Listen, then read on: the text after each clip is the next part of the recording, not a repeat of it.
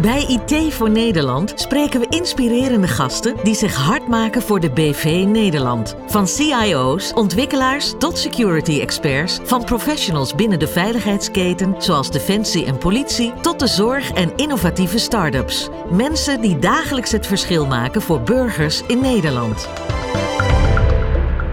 Welkom bij weer een nieuwe aflevering van IT voor Nederland. Mijn naam is Harm van der Ploeg en vandaag hebben we te gast Tanja Ubert. Tanja houdt zich bezig als, uh, ja, op de Hogeschool van Rotterdam met het vormgeven van lessen op het gebied van data science en data engineering. Uh, is ook groot voorstander van meer vrouwen in de techniek uh, krijgen. Vinden we ook leuk, een diverser werkveld. Um, dus eigenlijk alle reden om eens Tanja uit te nodigen te gast. Welkom Tanja. Hallo. Ja, welkom. Leuk dat je bij ons bent. Dankjewel voor de uitnodiging. Was zeer vereerd. Heel graag gedaan. Nou ja, IT voor Nederland. Uh, heel veel kennen ons vanuit eh, de veiligheidsketen, uh, de zorg. Maar onderwijs is natuurlijk ook ontzettend belangrijk. We zeggen allemaal wel eens van jeugd heeft de toekomst. Maar investeren erin soms homaar. Maar jij houdt je bezig met vernieuwende lesmethoden. Maar ook ja, data science, data engineering is natuurlijk gewoon ontzettend belangrijk. Ook binnen het vakgebied ICT. Um, dus ja, uh, ik denk dat je op je plek bent hier. ja, zeker. Ja, het is ook gewoon ontzettend leuk om te doen. Ik heb jaren als consultant gewerkt, eh, veel van de mhm. wereld gezien, veel internationale projecten gedaan. En ja, op een gegeven moment ben je op dat punt in je carrière dat je het stokje ook door wilt geven. En dan, mhm. in zo'n functie als docent kan je dat allemaal kwijt. Ja, nou ja, dat, dat is inderdaad zo. Hè. Dus vanuit consultancy, uh, balance scorecards, uh, uh, winsten, oogmerken, dat soort dingen. En nu inderdaad een heel andere keuze. Um, maar wij zelf kiezen eigenlijk ook altijd voor een maatschappelijke taakstelling. Ik kan me voorstellen dat je dat ook ja, qua drive als mens, ben je daar wellicht ook naartoe gegroeid. Zeker. Ja, en het leuke is natuurlijk, als je lesgeeft op de Hogeschool Rotterdam, krijg je heel veel kansen. En we mhm. hebben heel veel uh, labs. En uh, in de combinatie van data engineering en, uh, en lesgeven kan ik ook die labs inzetten voor mijn studenten. Mm Dus we zijn bezig met maatschappelijke thema's, zoals bijvoorbeeld de ethiek en data. Mhm. dus, uh, dus hoe ga je de data verantwoord inzetten? Ben je bewust van de effecten van het gebruik van de data? Wat is de maatschappelijke impact van wat je doet? Mm we zijn bezig met een Sustainability Lab, waarin we gaan kijken van hoe kunnen we gegevens van sensoren uh, zo gebruiken dat we mee kunnen werken aan de energietransitie. Mm we zijn bezig met een groot traject Care for Tech. kijken hoe we gegevens die worden verzameld in het behandelen van patiënten kunnen worden hergebruikt om betere behandelingsmethodes te ontwikkelen. Mhm. Dus er is nogal wat te doen uh, op het gebied van data. Ja, daar probeer ik met mijn studenten een steentje aan bij te dragen. Ja, nou dat vind ik ook heel erg leuk. Hè? Want uh, als het, uh, ja, niet IT'ers praten, denken ze altijd, nou IT, het is allemaal eentjes en nulletjes en programmeren. Ehm, ja. Data, ja, het lijkt natuurlijk wel wat zwart-wit. Terwijl eigenlijk in de, de, maatschappij zie je natuurlijk heel erg duidelijk uh, de impact en het gebruik. Dat heeft ook echt effecten. Precies. Nou, dat is het leuke van het vak in de data science, data engineering. Uh, dat je uh, ja, vrij snel de effecten ziet van wat je doet. je hebt echt invloed op hoe bedrijven en organisaties zich gedragen door mhm. de dingen die jij doet met de data. Hmm. En misschien is het ook handig om even uit te leggen wat data engineering dan precies is en wat data science Zeker. is. Neem ons mee in je wereld. precies. nou ja, uh, breed maatschappelijk gezien uh, zien we dat er nu uh, heel vaak wordt gesproken over AI, oftewel artificial intelligence. Hmm. En in die discussie wordt er eigenlijk alles wat je doet met data mee bedoeld. Terwijl vanuit wetenschappelijk oogpunt AI een heel specifiek onderdeeltje is van, van het gebied. Uh, namelijk uh, het inzetten van gegevens om beslissingen te nemen zonder dat er een mens aan, pas, aan te pas komt. Ja. Dus uh, dat is wel bijzonder om te zien. En we proberen op de hogeschool zowel die brede maatschappelijke discussie te voeren als ook natuurlijk het smalle vakgebied te raken. Mm -hmm. hebben verschillende verdiepende cursussen voor. En met data engineering bedoelen we eigenlijk uh, een beetje het loodgieterswerk aan de data, zo leg ik het altijd maar uit. Mm -hmm. uh, je verzamelt gegevens voor een bepaald doel en daarna wil je het gaan hergebruiken en soms is dat een ander doel. En om te zorgen dat je nog steeds de context en de bedoeling van de gegevens goed blijft snappen, ook als je ze combineert met andere gegevens, moet het op een nette manier worden gecombineerd, mhm. Waardoor je uh, geen verkeerde conclusies trekt. Hè. We hebben allemaal gezien hoe je dat uh, verkeerd kunt doen. Ja, sorry heel pijnlijke dingen met de toeslagenaffaire en dergelijke. ja. Precies, dat soort zaken. En dat, dat willen we natuurlijk voorkomen. Dus uh, als je aan data engineering op de goede manier doet, dan werk je aan je datakwaliteit. Dus je zorgt dat wat erin staat, dat, dat het ook klopt. Maar je zorgt ook dat de gegevens in een model staan wat je helpt om de context te bewaren bij je gegevens. Zodat je weet van in deze situatie betekent het dit en in die situatie betekent het dat. En dat je dus niet een verkeerd beeld krijgt uh, en daardoor ja, foute basisbeslissingen gaat nemen. Ja. Een ander aspect waar we aandacht aan besteden, sorry dat je in de uh, is, is vooroordelen in data. Hè. Mhm. Technisch noemen we dat bias in data. De, je bewustzijn dat dat kan gebeuren. Hè, dat er dus bij het verzamelen van de gegevens al de vooroordelen van de mensen die de verzameling doen meegenomen worden. Dat is mhm. natuurlijk stap 1. En stap 2, wat we studenten leren, is hoe je daar uh, maatregelen tegen kan nemen of hoe je kan testen of dat aan de hand is. Waardoor je ook dingen zoals die toeslagenaffaire kunt voorkomen door goed je vakgebied uh, in te richten. Ja. Dat lijkt me gewoon ontzettend belangrijk. En uh, net wat je zegt, dat ethische aspect bijbrengen aan uh, ja, de, de toekomstige mensen die hiermee bezig zijn, lijkt me ontzettend belangrijk. Ja. Als je kijkt naar de hoeveelheid data die er natuurlijk wordt gedeeld van personen, ook gevoelige data. En dan hebben we natuurlijk ook over de hele grote spelers, Google en dergelijke. Ja. ja um, privacy-vraagstuk is natuurlijk al uh, heel lang uh, in opmars. Maar je ziet inderdaad ook gewoon publieke organisaties, zoals de Belastingdienst, die dat natuurlijk gebruiken. Zeker. Ja. Ja, nou ja, we zijn nu bezig met het ontwikkelen van een nieuwe bachelor op dit gebied, omdat we merken dat met alleen een informatica-opleiding of een informatica-richting met daarop een specialisatie is eigenlijk niet genoeg om dit vak biedt goed in de vingers te krijgen op, uh, op het HBO-niveau. Mhm. Dus we zijn uh, uh, bij de Hogeschool Rotterdam, maar er zijn nog twee andere hogescholen ook mee bezig. een nieuwe bachelor aan het ontwikkelen, specifiek helemaal gericht op data science en AI.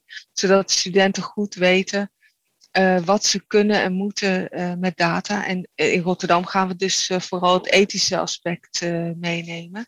Mhm.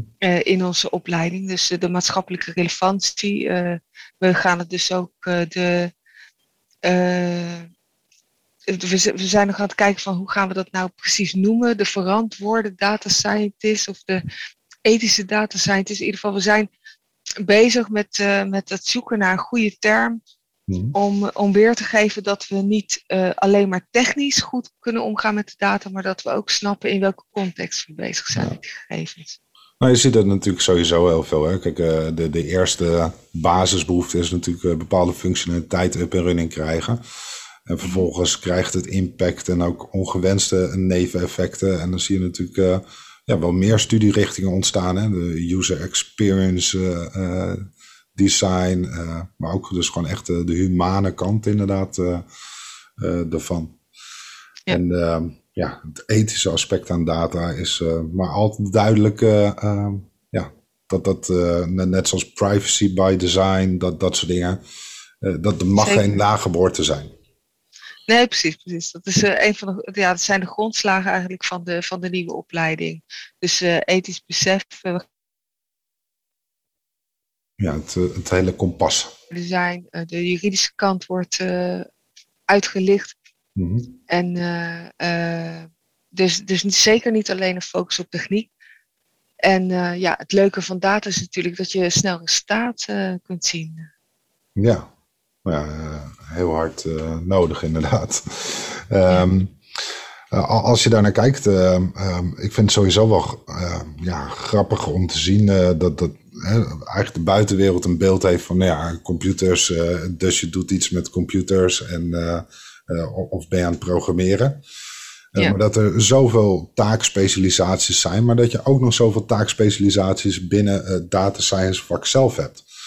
Uh, je hebt natuurlijk de transmissie van data, mm -hmm. het, het, feitelijk opslaan. nou ja, je gaf het zelf aan, modelleren, engineeren ervan. Um, Vervolgens weer conclu conclusies, analyses uittrekken. daar de tooling omheen. Wiskundige modellen ontwikkelen om, om die voorspellingen te kunnen doen. Dat is natuurlijk ook de data science kant ervan. Ja, ja nou ja, en, en je, je, geeft een uh, nieuwe opleiding uh, vorm. Dat, dat, lijkt me echt een heel mooi uitdagend uh, vak sowieso die je daarin hebt. We, we, hebben zelf een dame die postdoc BATS heeft gedaan, Big Data Analytics Science. Ja. daar zijn we heel trots op. Um, en ook, ja, toch stiekem wel, ook omdat het ook nog een dame is. Ja. Um, ook trouwens zo communicatief vaardig. Dat, dat zie je ook niet altijd in IT. Hè? Je ziet wel eens met beta-vakken dat als mensen doorleren, soms ook wel uh, ja, de, degene wordt die stottert en uh, knipt met de ogen en uh, wat communicatief minder vaardig ja. zich kan uitdrukken. Ja. Um, nou, dat is voor ons ook een van de redenen om het niet als een informatica-opleiding te positioneren, maar echt als een, als een multidisciplinaire opleiding. Mhm. Want die communicatie, uh, juist rond de data, juist om die context goed voor elkaar te krijgen, is zo belangrijk. Mhm. Dat we dat niet als een soort uh, bijproduct uh, kunnen klassificeren.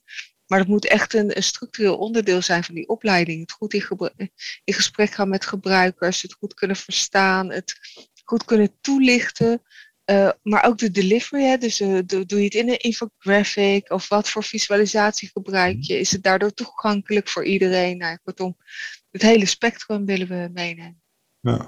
Ja, dat, dat, dat is mooi, want uh, ja, het aantrekken van, van meer vrouwen in, in dit vakgebied, daar, daar maak je ook hard voor. Zeker, ja. ja ik ben uh, betrokken bij het VTO, waarbij ik dus uh, voorlichting doe uh, op de basisschool om meisjes bewust te maken dat IT voor hun ook een prima vak is. Mm -hmm. in andere landen hebben ze dat al lang ontdekt. in India bijvoorbeeld zitten heel veel vrouwen in IT, want het is geen zwaar en vies werk. Mm -hmm. En je mhm. kunt vaak ook nog vanaf huis werken, waardoor het ook goed te combineren is met een gezinsleven natuurlijk. Ja. In plaats van dat je uren heen en terug moet reizen naar je werk. Dan valt het in Nederland natuurlijk wel mee, want als je een beetje doorrijdt, ben je twee uur door Nederland heen. Ja. Uh, weet ik nog uit mijn consultantietijd, ja. maar toch. Uh, uh, ja, dus dat sowieso. Maar ook omdat meisjes zichzelf nog heel vaak onderschatten. Hè? We doen discussies in de klas. Mm-hmm. En dan vragen we bijvoorbeeld aan, aan middelbare scholieren van wie is er goed in wiskunde? En dan steken eigenlijk alleen jongens de, de hand op. Mhm. En dan gaan we eens vragen wat nou de cijfers zijn in de klas. En dan blijkt dat de meisjes pas bij een 9 vinden dat ze goed zijn in, in wiskunde. Mhm. En uh, de jongens bij een 6 al vinden dat ze goed zijn in wiskunde. Ja. Maar dat heeft wel enorme uh, invloed op wat voor vakpakket ze dan gaan kiezen. En dus ook de kansen die ze hebben om in de techniek terecht te komen. Ja, ja en van oudsher was het toch natuurlijk uh, ja, eh, twee generaties geleden uh, was het prima als je natuurlijk in de keukendienst uh, bewees. Ja. En uh, ja, nu, nu zijn er natuurlijk gewoon veel meer gelijkwaardigheid en ook gewoon volop kansen. Zeker. Um, en het is natuurlijk voor elke vrouw belangrijk om financieel onafhankelijk te zijn. Ja. En in de techniek heb je daar veel kansen, want je, ja, je hebt daar nou, nog net geen baangarantie, maar toch wel een goede kans op een goede, goed betalende baan. Mm -hmm. met een toekomstperspectief. En wat ik zelf natuurlijk ontzettend leuk vind aan dit vakgebied, is dat het nog steeds niet klaar is. Dus je zit in een gebied waarin je nog dingen kunt uitvinden, mm waar dingen nog nieuw uh, worden ontdekt. Mm uh, dus, dus je kunt, uh, ja, en, en ja, wat ik merk is dat het beeld ook niet helemaal klopt, dat je de hele dag achter de computer zit. Mhm. Volgens mij zijn wij een van de weinige vakken nog waar je niet de hele dag achter de computer zit of achter een beeldscherm. Omdat wij nog met mensen moeten praten wat er nou moet gebeuren. Terwijl, uh, ja, als je bijvoorbeeld op een boekhouding of zo gaat werken, zit je wel de hele dag op een beeldscherm. Ja, nou ja, ik zou bijna zeggen, ik hoor je geen baangarantie, maar uh, ik heb nog een bedrijf uh, die zich bezighoudt met, met het vinden van de juiste mensen. En dat is altijd wel een uitdaging. Maar als jij zegt, mijn minor die ik opzet, heeft ook specifiek ook nog dat communicatiestuk daar heel duidelijk bij. Dan durf ik daar nog wel baangarantie voor af te geven. die heb ik maar al te graag, uh, die mensen die dan worden afgeleverd. Zeker. Ja. we merken het nu al in de specialistische minors die we aanbieden. Mhm. Eigenlijk alle studenten die die uh, hebben gevolgd, hebben meteen uh, een baan in die sector als ze dat ambiëren. Mhm. sterker nog, we moeten ontzettend ons best doen om te zorgen dat ze hun diploma eerst halen voordat ze aan die baan beginnen. Ja. Dus wat dat betreft is het inderdaad wel booming business. En de verwachting ook van alle analisten, zoals Gartner bijvoorbeeld, is mhm. dat dat in de komende tien jaar ook nog wel zo blijft. Ja, de hoeveelheid datapunten neemt gewoon overal toe. En uh, het hele data-driven werken, werken is uh, uh, binnen de meeste organisaties nog steeds in de kinderschoenen. Zeker, zeker. En zeker met die, die, die ethische invalshoek daarbij, denk mhm. ik dat we echt iets kunnen bijdragen aan de maatschappij. Dat die data dus niet zomaar wordt gebruikt, omdat het er is, maar dat er wordt nagedacht over de impact en over, over de consequenties en de, en de context waarin die gegevens worden gebruikt. Mm. Hey, en uh, waarom uh, onderwijs? Want ik bedoel, uh, ja, een maatschappelijke betekenis had je ook nou ja, bijvoorbeeld in de zorg of in de openbare orde en veiligheid of bij gemeenten kunnen vinden. Ja. ja, ik heb ook wel bij gemeenten gewerkt en ik heb ook mhm. bij de overheid gewerkt, bij het ministerie mhm. van Financiën. Mm en ja, dus jaren in de consultancy. Mm en uh, in de consultancy ben ik begonnen met het trainen van collega's en dat beviel me echt heel goed. Mm -hmm. en op een gegeven moment ja, had, wilde ik toch dat een groter deel van mijn werk ook daaruit bestond. Maar omdat er zo'n tekort is, als je dan bij een commercieel bedrijf werkt, dan willen ze je toch liever inzetten waar je het meeste geld verdient. Dus uh, liever niet in de training en opleiding. Uh, en uh, zo ben ja. ik eerst bij de deeltijdopleiding terechtgekomen. Mm Dat was wel heel erg leuk. En toen werd ik gevraagd om, om voltijd ook les te gaan geven. Mm -hmm. En toen was ik op een punt in mijn leven dat het, het hebben van een vaste stek en minder reistijd ja, voor mij heel, ja. waar, heel waardevol was. Uh, en uh, ook de voldoening vanuit het uh, ja, voor de zoveelste keer doen van dezelfde oplossing was ook wat minder geworden. Ik zat op een gegeven moment op een niveau dat ik alleen maar dingen deed voor raad van besturen en hoger management. Hmm. Ja, en die willen eigenlijk gewoon onder de streep weten wat verdienen we nu. Ja. Dus dan is het inhoudelijk ook niet meer zo spannend. Ja. En ja, vanuit het onderwijs moet je toch sowieso heb ik gemerkt, als je les gaat geven, moet je heel goed nadenken over je vakgebied. Want je moet ineens in veel kleinere stapjes aan de gang gaan. Mm Dat je anders je studenten niet mee kan nemen in je verhaal. Mm -hmm. Ik krijg super veel energie van de jonge mensen die uh, ja, vanuit hun naïviteit vragen stellen die ik me al jaren niet meer heb gesteld. Ja, dat is leuk dat je dus, andersom ook geïnspireerd ja, wordt. Zeker, zeker. En, en uh, ja, je, je zit veel dichter op wat er maatschappelijk relevant is, uh, omdat zij nog helemaal midden in de wereld staan en, en uh, uh, de wereld opnieuw zijn ontdekken. Dus ze helpen je ook om fris in die wereld te blijven staan. Mm -hmm. Dus dat, ja, dat vind ik echt heel leuk. En ja, ik voel me ook gewoon heel trots als ik weer een student aflever aan de maatschappij die het beter gaat doen dan ik. Ja, nou ja. Daar krijg veel voldoening uit. Ja, dat kan ik kan me voorstellen. Dat, uh, ja, dat, dat geeft wel echt een boost en uh, tevreden gevoel, denk je. Je ziet daar wel echt resultaat van. En het zijn ook gewoon, uh, ja, ja, ook gewoon mensenlevens die je daarmee positief beïnvloedt. En ja. um, wat, wat mij ook nog kan voorstellen, kijk, nou ja, het ministerie van Financiën, dat voor hetzelfde geld kwam je in die toeslagen verre terecht dat je niet wil. Precies. En ja, financiën, allemaal dat soort dingen. Ehm, kijk, je hebt je hebt best wel heel duidelijke publieke uh, projecten. Die, die ook heel ja. divers zijn, uh, die, die je opzet op school. Zeker. En ja, het, uh, het leuke van projecten op school is natuurlijk dat het niet per se hoeft te lukken. Mm ja, dus het haalt een stukje druk. En, Precies. Ja. Het haalt een stukje druk weg. Maar als het dan lukt, dan heeft het ook meteen echt wel impact, omdat wij veel met sociale partners ook werken. Mm -hmm. En we werken met de gemeente Rotterdam, soms met de overheid, uh, met uh, allerlei uh, onderzoeksinstituten, ook samen met Erasmus Universiteit of TU Delft. Nee, je gaf ook aan voor wat betreft het behouden van droge voeten dat daar nog een mooi project in was.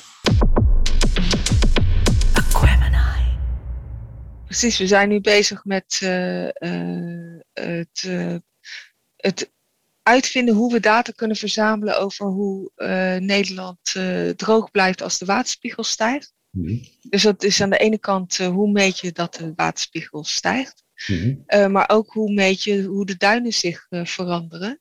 Mm -hmm. En kun je met die signalen iets doen om tijdig aanpassingen te doen aan die waterkering, als dat nodig is.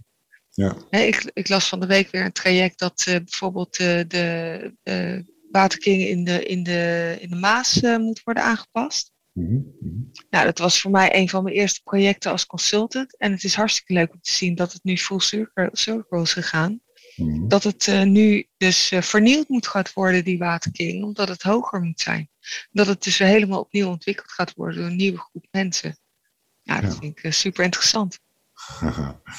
En um, als we kijken naar BI, hè, dat, dat, wordt soms toch ook alweer als echt een apart uh, uh, vak daarin gezien. Ja. Maar dat heeft toch alles met elkaar te maken? Ja, nou je ziet de verschuiving uh, in de benaming gebeuren. Toen ik BI deed, mm -hmm. 25 jaar geleden, behelste dat alles van het verkrijgen van de gegevens tot het schoonmaken, tot het klaarzetten, tot het rapporteren en het dashboard maken, zeg maar. Mm. Terwijl tegenwoordig, als je ziet als mensen het hebben over business intelligence, hebben ze het toch vooral aan, over de frontend. Ja.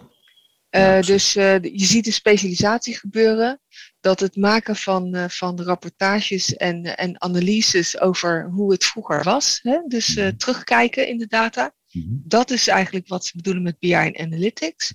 Mhm. Uh, dan hebben we nog een klein stukje predictive analytics, wat tegen de data science aanhangt, zeg maar. Dus, dus huidige gegevens gebruiken om te voorspellen wat er in de nabije toekomst gaat gebeuren. Dat zie je veel in productiebedrijven. Mhm. Uh, bijvoorbeeld Nike kan uh, tot op twee paar schoenen na voorspellen hoeveel schoenen ze gaan verkopen. Mhm. Amazon die stuurt alvast boeken op, omdat ze weten dat die verkocht gaan worden, zodat ze die, die leeftijd, korte leeftijd waar kunnen maken, bijvoorbeeld. En uh, uh, wat je ziet is dat uh, het klaarmaken van de gegevens, klaarzetten, dat wordt nu data engineering genoemd.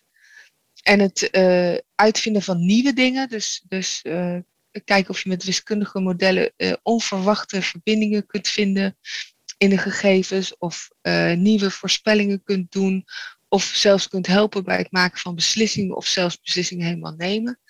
Dat wordt meer het veld van de data science en AI. Ja. En AI gaat het dan vooral over bijvoorbeeld zelfrijdende auto's. Dus die beslissen zelf wanneer ze stoppen of niet. Wanneer ze Ja. rechtsaf of linksaf gaan. Zonder dat er nog een mens eh, aan eh, te pas komt.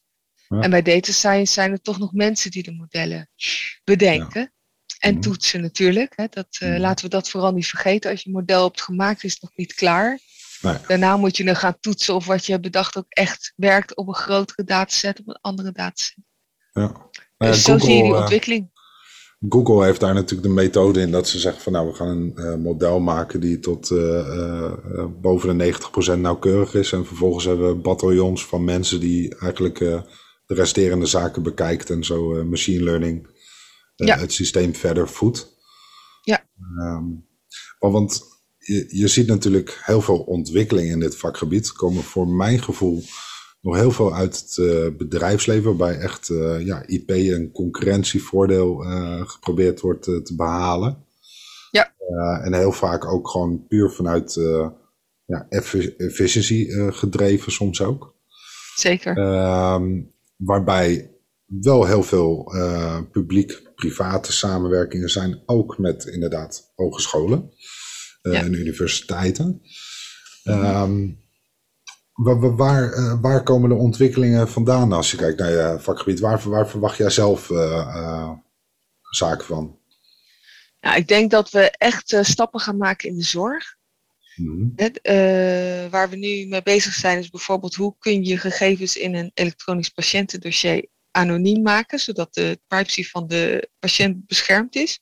Mhm. Maar kun je die gegevens toch gebruiken om uit te vinden of eh, behandelwijzes eh, gedaan door de ene eh, arts eh, bij een patiëntgroep misschien beter of effectiever is dan de andere arts. En dat Mhm. kun je natuurlijk alleen maar vinden als je heel veel gegevens hebt en kunt vergelijken wat zijn nou de specifieke omstandigheden, de kenmerken, Mhm. die anders en hetzelfde zijn. Want ja, als de omstandigheden natuurlijk helemaal anders zijn, is, zijn die casussen weer niet vergelijkbaar.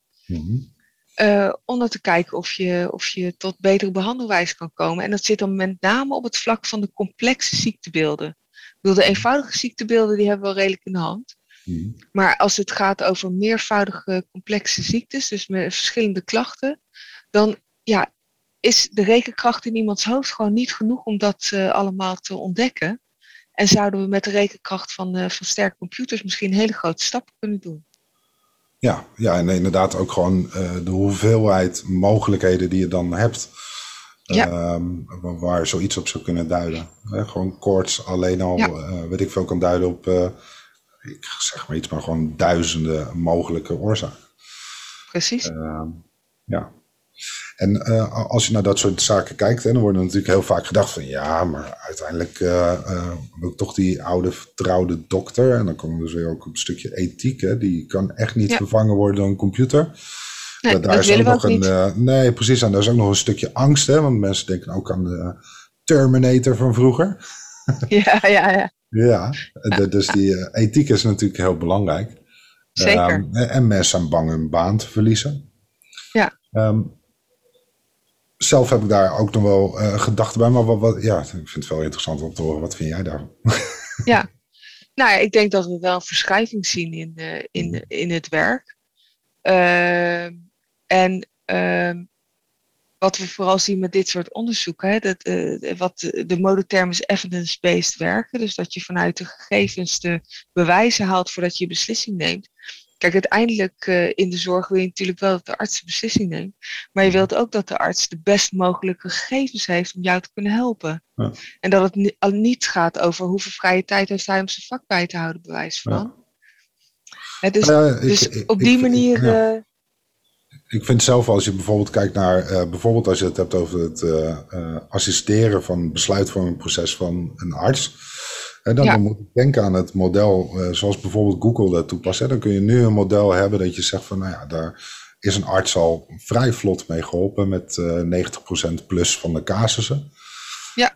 Um, maar dan is die arts eigenlijk samen met een heleboel andere artsen het systeem steeds verder aan het trainen, waardoor dat percentage van 90% op een gegeven moment natuurlijk veel meer omhoog gaat. En ja. waardoor het uiteindelijk wellicht ook gewoon een betere beslissing neemt dan de arts zelf. En ja. dan uh, die situatie lijkt mij gewoon, uh, ja, uh, dat punt ga je ongetwijfeld in, in, de tand der tijd gewoon krijgen. En um, alleen al bijvoorbeeld denk aan het beoordelen van een longfoto. Nu het voeden van die systemen met honderdduizenden of misschien dus wel miljoenen beelden. waarbij zelfs een menselijk oog beperkingen heeft. Ja, het is veel, veel logischer dat zo'n machine uiteindelijk ook gewoon veel meer beelden, veel meer ervaring dus heeft dan die arts. Ja. Ja, waarom zou je uiteindelijk niet willen dat misschien wel zo'n machine dat zou overroelen wat een arts vindt? Nou ja, we vinden toch in de, in de gezondheidszorg dat de arts de eindbeslissing neemt. Die is de eindverantwoordelijke. Maar als je die natuurlijk kan voorzien van, van uh, de juiste gegevens en uh, het, ja, heel veel tijd kunt besparen in het, in het aanwijzen waar nou de, de uit, de, de uitspringers zitten, de dingen waarop gelet moet worden. Mm. daar kunnen we natuurlijk een enorme efficiëntieslag mee, uh, ja. mee bereiken. Ja, maar je ziet het ouderwetse, uh, tenminste je hebt daar natuurlijk, uiteindelijk is het ook wel uh, met de tand van de tijd wordt dat natuurlijk anders. Maar je hebt best wel heel veel specialisten die natuurlijk ook nog steeds niet mee willen met, met het digitaliseren.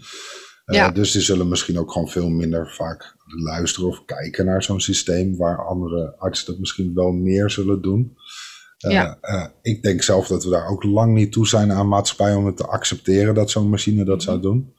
Mm-hmm. Maar uh, waar ik wel echt veel waarde in zou zien is nou ja, sowieso het assisted verhaal. Hè? Dat, dus dat, ja, zeker. maar ook dat, dat er misschien wel een soort van automatische second opinion in sommige gevallen automatisch wordt afgedwongen door de machine. dus dat ja. de machine zelf zegt van nou, u zegt er is hier niks aan de hand van deze longfoto. Maar volgens ons model is het wel zeer likely dat dat misschien toch wel aan de hand is. We vragen uh, collega X uh, daar uh, naar te kijken. Ja. daar zijn zeker mogelijkheden natuurlijk.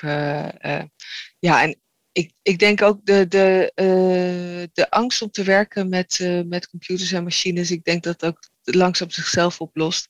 Dat we natuurlijk een nieuwe generatie artsen aan het opleiden zijn. Mm -hmm.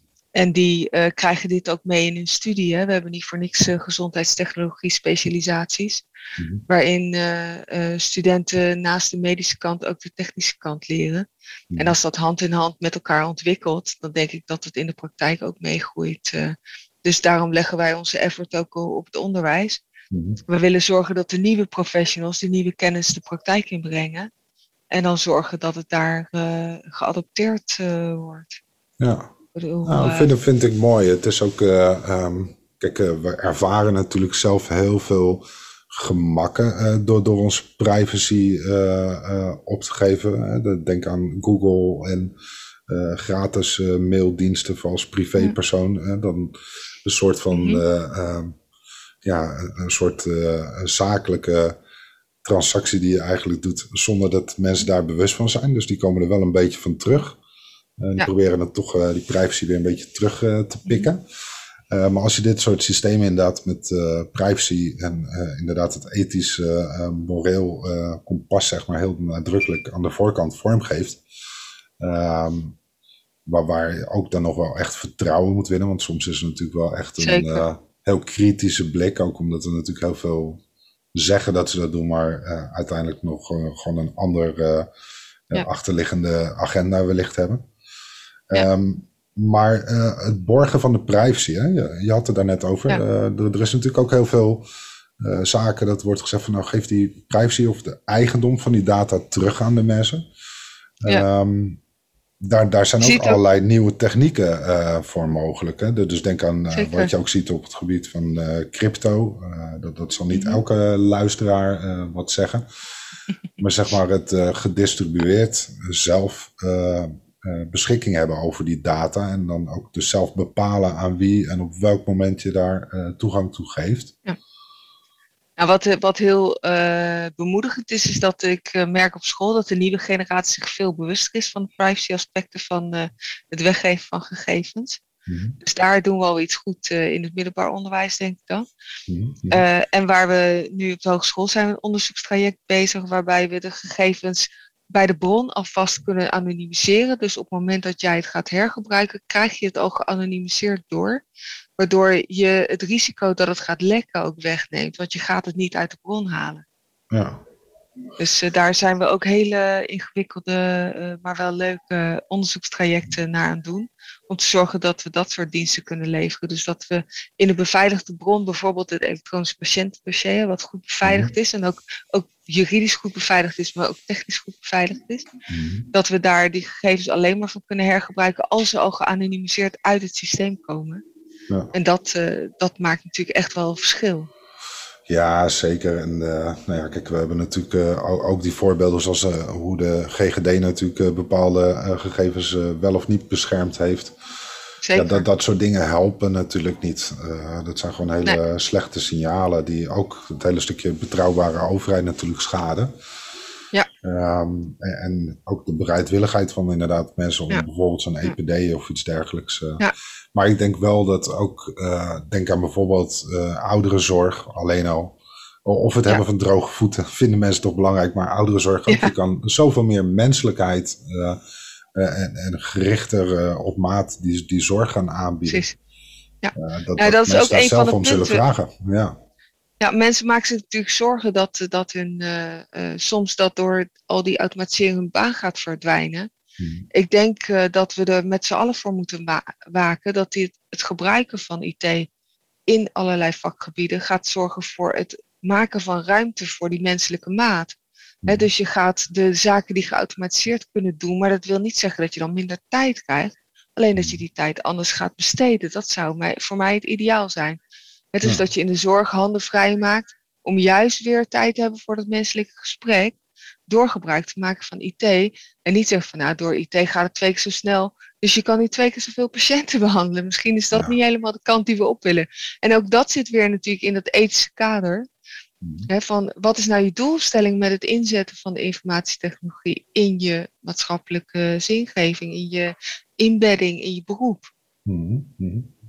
Hey, en als ik er nou um, misschien een beetje lastig vraag om eenduidig te beantwoorden, maar um, data science. Hè. Science klinkt ook al, uh, uh, je bent de, de nutty professor. Um, met de reageerbuisjes, mensen hebben een bepaald soort beeld krijg je. Ja, Terwijl. Um, uh, ja, er zijn ook gewoon heel veel mensen die van school afkomen. En ik wil niet zeggen direct lui. Want, want alleen ze hebben nog een heel andere balans. Hè. Ze, ze zijn ook heel erg Mhm. bezig met, uh, nou ja, als we het hebben over meisjes, zijn ze heel erg bezig met jongens. Met, uh, voor de COVID willen ze ook nog op stap kunnen. En zijn ze ook toch gewoon Ja. een beetje bang qua studiebelasting. Ja. Um, hoe, hoe verhoudt dat ten opzichte van uh, bepaalde andere studies als we kijken naar data science? Nou, het is een gewone bachelor, dus met de normale studiebelasting van een bachelor. Je had 60 punten per jaar en je moet daar aan het eind vier jaar uh, aan studiepunten hebben gehaald. Dus ja. daar, daar ik bedoel qua, qua, qua, complexiteit. Hè? Dus uh, mm -hmm. um, ik bedoel, als je uh, toegepaste wiskunde gaat leren of toegepaste economie of iets dergelijks. Ja. Nou, dan weet je dat je het zwaarder gaat krijgen dan iemand die vrije tijdskunde of rechten leert.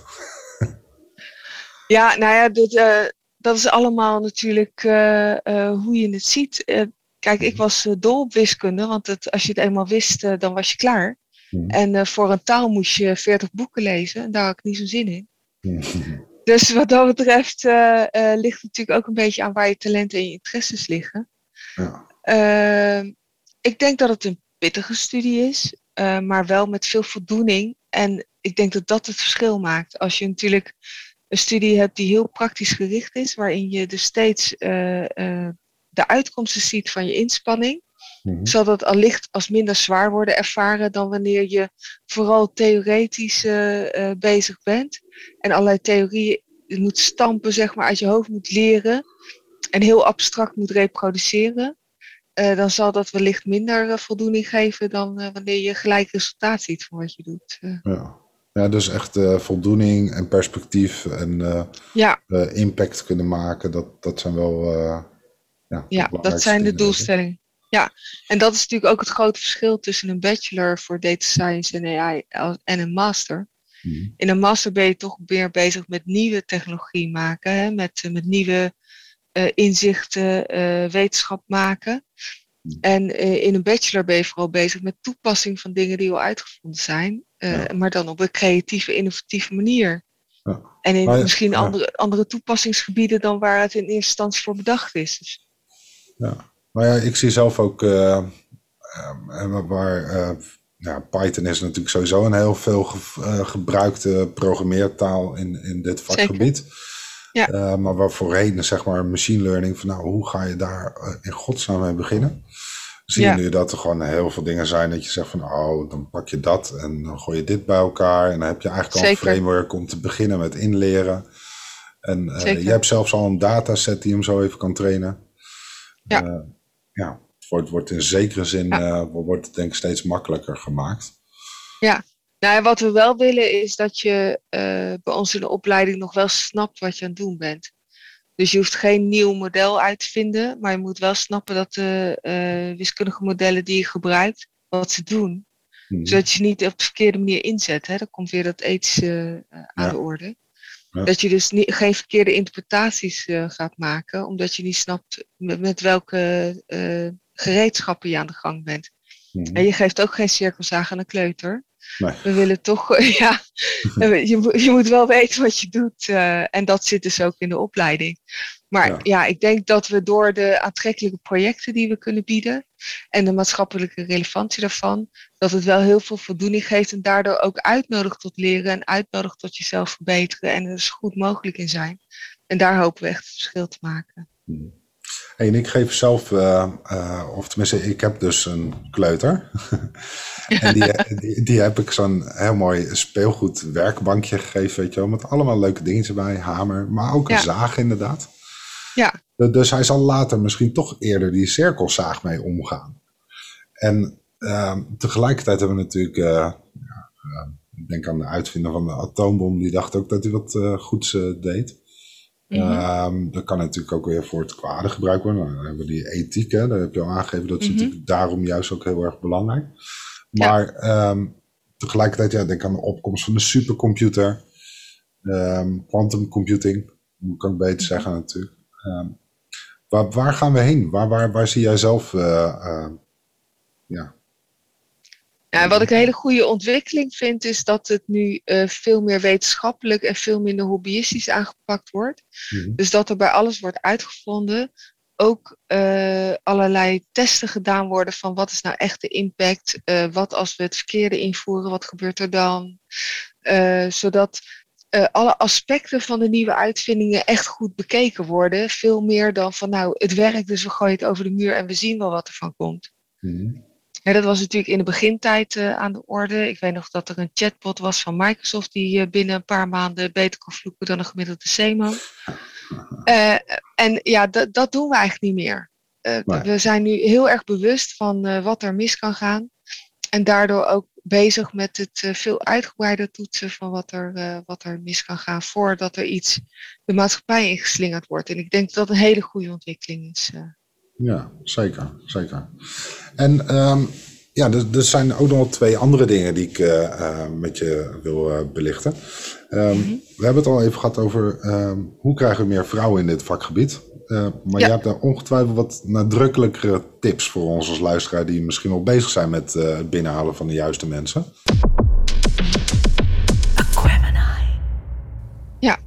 Nou, daar zijn heel veel onderzoeken naar gedaan. Dus het helpt om al in de advertentie aandacht te besteden aan wat voor woorden je gebruikt. He, laat in je advertentie zien dat, het, dat er teamwork wordt gedaan, dat er wordt samengewerkt, dat het een groepseffort is. En wees je ervan bewust dat, dat bleek ook uit allerlei onderzoek, dat een vrouw pas gaat solliciteren als ze aan 80% van de eisen van een vacature voldoet. Terwijl een man het al doet als hij de helft ongeveer heeft. Dus uh, het aantal eisen wat je stelt en de, het niveau wat je vraagt in je advertentie moet niet uh, uh, zijn, ik vraag naar het schaap van de vijf poten, maar als hij er vier heeft, neem ik hem ook aan. Vraag dan ook gewoon op een schaap, schaap met vier poten. Ja. En dus wees realistisch in wat je vraagt. Ja, daar hebben onze klanten sowieso wel problemen mee, kan ik je vertellen. ja, precies. maar, maar in, je, in je advertentie is het belangrijk dat je realistische eisen stelt. Mm -hmm. en, maar ook op de werkvloer. Hè. Uh, uh, zorg voor een, uh, voor een sfeer die niet een soort old boys netwerk sfeer is. als er vervelende opmerking wordt gemaakt, dan ja, doe daar dan wat mee. Maak dat bespreekbaar. Doe er wat aan. Niet elke vrouw is vanuit zichzelf zo assertief om daar iets van te zeggen. Mm-hmm. Dus, dus help daar een beetje mee. ik denk dat dat belangrijk is. Mm. Dus ja, dat zijn even, even de tips. Als je nog meer tips wil weten, het VRTO Nou, ik moet gelijk, als ik je zo hoor praten, moet ik er gelijk denken ook aan uh, een soort voorwaarden die je kunt scheppen om innovatie uh, binnen organisaties meer tot ja, de vrije loop te laten geven. Um, daar zit wel een heleboel gelijkenis tussen. Zeker. En wat ja. natuurlijk gewoon bewezen is, dat een meer gemixt team, een diverser team, heeft uiteindelijk een betere opbrengst. Dat is ook belangrijk om te beseffen. Dus als je er bij je werving al zorgt dat je teams divers zijn, dan zul je uiteindelijk een beter product maken. Ja. Omdat het niet alleen rekening houdt met een hele smalle gebruikersgroep. Bedoel, iedereen heeft toch zijn eigen roze bril, zeg ik altijd maar.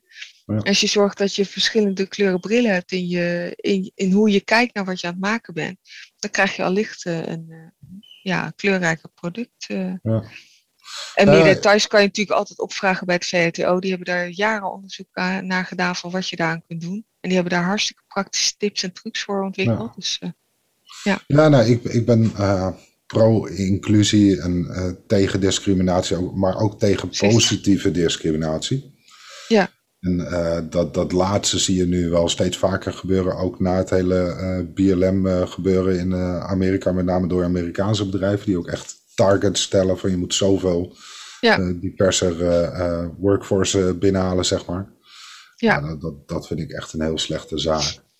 Ja. Maar, ik zit er een beetje dubbel in. Aan de ene kant denk ik van ja, ik zou ook niet de excuustruus willen zijn, hè, zoals het dan vaak mm. genoemd wordt. Mm. Ik wil gewoon aangenomen worden op wat ik, wat ik kan. Aan de andere mm. kant is het natuurlijk de afgelopen 50 jaar ook negatief gediscrimineerd door gewoon ja. geen vrouwenposities aan te stellen. Dus we hebben wat in te halen. Mm. Dus ik denk, ja, aan de ene kant zou het niet nodig moeten zijn. Aan de andere kant laten de cijfers zien dat het nodig is. Dus ja, ik vind het een heel ingewikkelde discussie. Nou ja, ik, denk ik ben heel blij het, dat. Uh, ja. In het uh, borgen van de, de processen om bepaalde subjectiviteit weg te halen. Hè? Want anders je had het eerder mm -hmm. over bias. Uh, nou ja, dat, dat zie je ja. natuurlijk al gewoon heel simpel. Dat blanke mensen eerder blanke mensen vertrouwen, allemaal dat, dat soort dingen. Mhm. Ehm, ja. Het is, eh, maar, maar daar kun je in de, de processen best wel eh, heel wat aan doen om die objectiviteit beter te borgen in je processen. En waardoor je dus uiteindelijk logischerwijs een, een diverse resultaat krijgt. Ja. Het begint al met framing. Hè? Ik bedoel, ik heb eh, ooit de tip gekregen van mijn manager: zet je titel op je visitekaartje. Mhm. En toen vroeg ik aan hem heel naïef van, waarom zou ik dat doen? Dat doen de mannen toch ook niet? Hij zegt, ja, maar jij moet even een stapje harder lopen voordat ze je ook als vakmens zien. En je titel op je kaartje is een hele kleine manier om te laten zien van, die dame die kan wat, kijk maar, ze heeft een titel. Ja. ja, ik ken een vrouwelijke ondernemer die dan eh, wel eens met, meegaat met haar eh, accountmanager, wat dan weer een kerel is. En als ze dan op gesprek komen, dan, eh, ja, dan is het al heel snel dat hij wordt behandeld alsof hij de beslisser is. Het is Ja. echt, Ja, Ja. heel herkenbaar. Nog, Ja. Helaas is dat nog steeds heel herkenbaar. Maar dat helpt dus. eh, Ja. en de hele simpele tips die ik meiden altijd meegeef, eh, geef, ga de eerste drie vergaderingen niet koffie halen. ja. Eh, het, klinkt, het klinkt heel Ja. klein, maar het zorgt er wel voor dat je als gelijkwaardig teamlid wordt opgevat. Ja. En niet, niet als de, de moeder van het team die de, de, de verzorgende klusjes gaat doen. En daarna maakt het allemaal niet meer uit, maar het gaat even om de setting. Ja. Het gaat even om hoe je wordt neergezet. Ook hoe Ja. degene die jou introduceert jou neerzet. Ik denk dat, Dat inderdaad ook het welkom, eh, sponsorship heb je dan gewoon echt nodig. Ja, En dat helpt. eh, en ja, daarna. Het is namelijk, als mensen je eenmaal kennen vanuit de. eh, als je op een goede manier wordt neergezet, dan maakt het helemaal niks meer uit. En dan heeft niemand. Kijkt naar jou van, oh, dat is een vrouw, oh, dat is een man. Zo werkt het niet in het echt. Maar het, in die eerste tien minuten van een ontmoeting en in de eerste week van samenwerking wordt de trend gezet. Ja. Dus da dat is het moment dat je heel bewust moet zijn van hoe sta je in het team, welke, welke functie pak je op, welke dingen vind je goed. Mhm. En da- daarna ja, ben je gewoon lid van het team en, en gaat het wel goed, eh, is Ja. mijn ervaring. Ja, Ja. wij, wij willen ons daar dus eh, wel echt hard voor maken. Het is, eh, kijk, wij zijn sowieso dus continu op zoek naar de beste mensen. En Mhm. eh daar komt dus weer, wat ik zeg ook, eh, ik, geloof dus wel in die gelijkwaardigheid ook in de eh, aanname. Dat het dus wel echt liever voor de beste kandidaat gaat. En niet als er dan een vrouw of een gekleurd persoon tegenover me zit. Dat ik denk van nou, dan maar die nemen, want daar hebben we nog minder van. Ja. Ehm, Ja. Dus als Maar dat als je- Jan Pieter is en, en hij is beter, dan, dan zou ik Jan Pieter aannemen. Ja. Ja. Maar eh, ik zou zo graag wel, wel meer vrouwen in ons vakgebied willen zien. Eh, ook buiten Nou data science, gewoon eh, in de IT trouwens. Ja. Ja. Maar je ziet natuurlijk dat als je vanaf eh, stap 1 die kansen niet krijgt om het beste te worden, Mhm. omdat je niet serieus Ja. wordt genomen, ga je dat volume nooit krijgen. Dus Ja. je zult vanaf begin af aan bij de juniors al stappen moeten zetten dat mannen en vrouwen gelijkwaardig zich kunnen ontwikkelen, dat daar voorzieningen voor zijn. Mhm. En ik doe het ook in hele simpele dingen. Ik bedoel, als er eh, een aanname wordt gedaan van ja, jij zal het wel niet kunnen, want de kinderen, dan zeg ik, nou, kinderen hebben ook een vader. Dus Ja. ik zorg wel dat de vader dat doet. Hè? Ja. En eh, op die manier gewoon eh, de toon zetten van ja, weet je, dat jij dat heel natuurlijk vindt in jouw omgeving. Dan niet zeggen dat het heel natuurlijk is in mijn omgeving. Maar, ja. maar daar zie je hele inderdaad wel, net, wat je zegt. kijk, ik ben zelf ook werkgever en dan is het ouderschapsverlof. kijk, dat Ja. wordt natuurlijk wel vergoed door de UWV.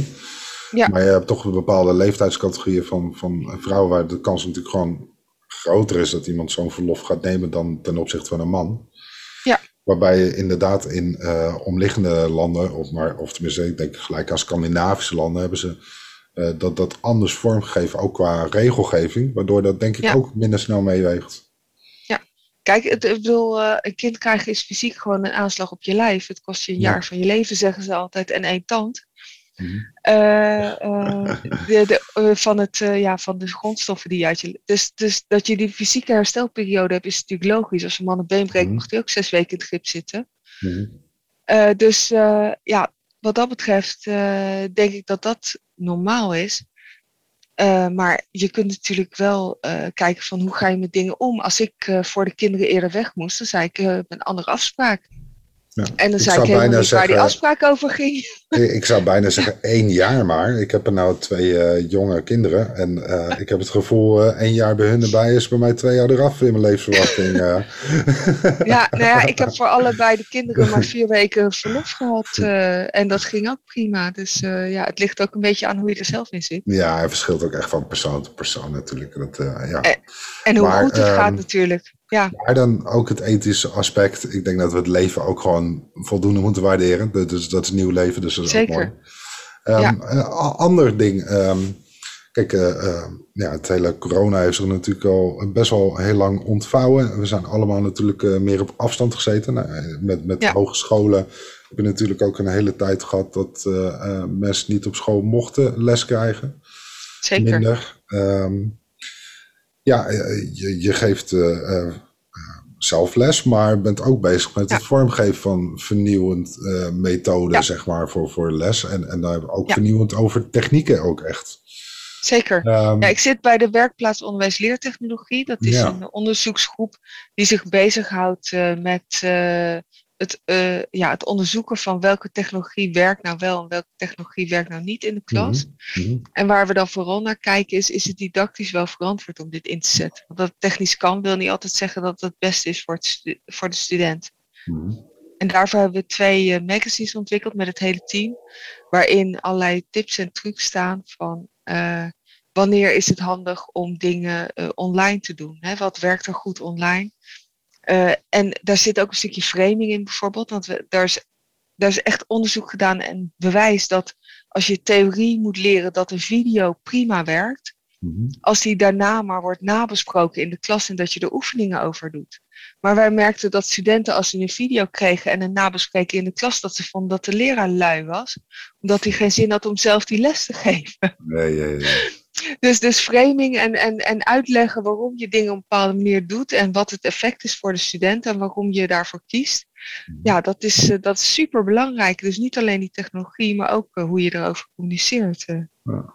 ja, dat, dat is wel grappig, want dat zie je eigenlijk met alles in IT. Hè? Ja. Technisch is van alles mogelijk en er wordt van alles doorgedrukt. En men denkt heel goed de business of, of de gebruiker of persoon te kennen. Mm -hmm. wat trouwens één en dezelfde uh, iemand is nog steeds.